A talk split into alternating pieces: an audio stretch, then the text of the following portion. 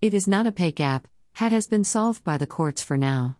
It is the fact that a USMNT, US men's national team, that really wasn't expected to do that much without their superstars in the Gold Cup. The Gold Cup is the CONCACAF Finals tournament. Teams from the Americas and nearby islands play in a tournament styled like the World Cup. I used to play soccer, I was a goalkeeper and coach after I played. I didn't watch the game between the US and Mexico, I didn't watch any of the games. We don't have cable, it's a blessing, not a curse. But I stayed up to watch the highlights of the final match between US and Mexico. It was emotional. I have been following the USMNT since the 94 World Cup hosted by the US, when we were a team of mostly college players going up against the world powerhouses of the day. Soccer is not our top sport here in the States, it maybe should be, but that's okay. I waken this morning and start up the computer, sip my coffee, and my homepage cues up the first big story US out loses semifinal to Canada. Okay, I assumed the men's victory would soon follow. One click, two clicks, three clicks, finally I type in the search bar USMNT Gold Cup final and there it is. A men's team that was maybe expected to make it out of the knockout phase has done the unthinkable and won against a better Mexico side, and it is relegated to go and find it news. I am a genuine fan of both the US Out and the USMNT. I love the game and I am fairly patriotic. I teared up when Brandi Chastain won the 1999 Women's World Cup on her park penalty kick. I am emotionally invested in US soccer. So, when the not expected to win U.S. men's team, under great coaching and phenomenal goalkeeping by Matt Turner, beat Mexico in the Gold Cup final in the 118th minute from a free kick set piece, I was again moved to well up. To have that feeling of pride for a team that wasn't really a team to come together in a month's time and win what they weren't supposed to is amazing and front page worthy. Or, it's just a story, and the real story is that the expected to dominate everything US outlaws to a not as good Canada team in the semis. That is the very first story that hit my homepage.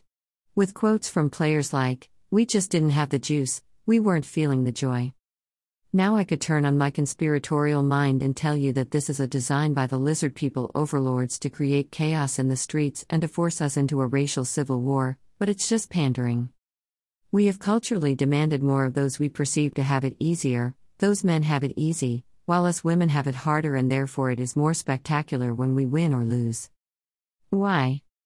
The US Out is expected by many in the world to dominate almost every tournament they enter. This is for a logical reason they are damn good.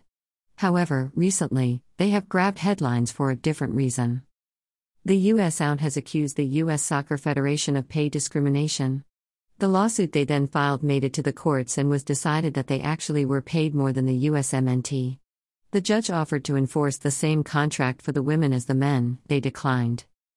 It's a bit more convoluted, but it came out that the women were paid more because they actually received a salary and the men played on bonuses and per diems.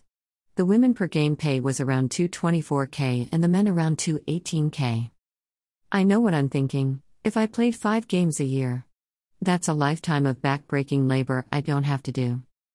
How about this? They are both dramatically overpaid. As is pretty much every athlete at the professional level. While most college athletes are criminally not paid, and yes, I know they get scholarships, but what good are they if your mind is warped from playing football for a few years? Sorry, I'm distracted. We have decided that since we have ignored a group of people in the past, whether it was women, black Americans, homosexuals, the trans community, etc., that we are now going to ignore those who had no decision in the ignoring of the prior. Basically, we are going to relegate the other class because they had their time in the sun. Well, the USMNT is from just using my eyes, less white than ever before. So if we play by the new rules of today, we are simply relegating black men, Asian men, Hispanic men to the back of the room for mostly white women. Do you see where this is going? Have you ever seen The Infinite Snake? So imagine what happens when one group attains power for the first time. Will they acknowledge the feeling of suffering and being second chair, therefore ensuring that no one has to feel that again?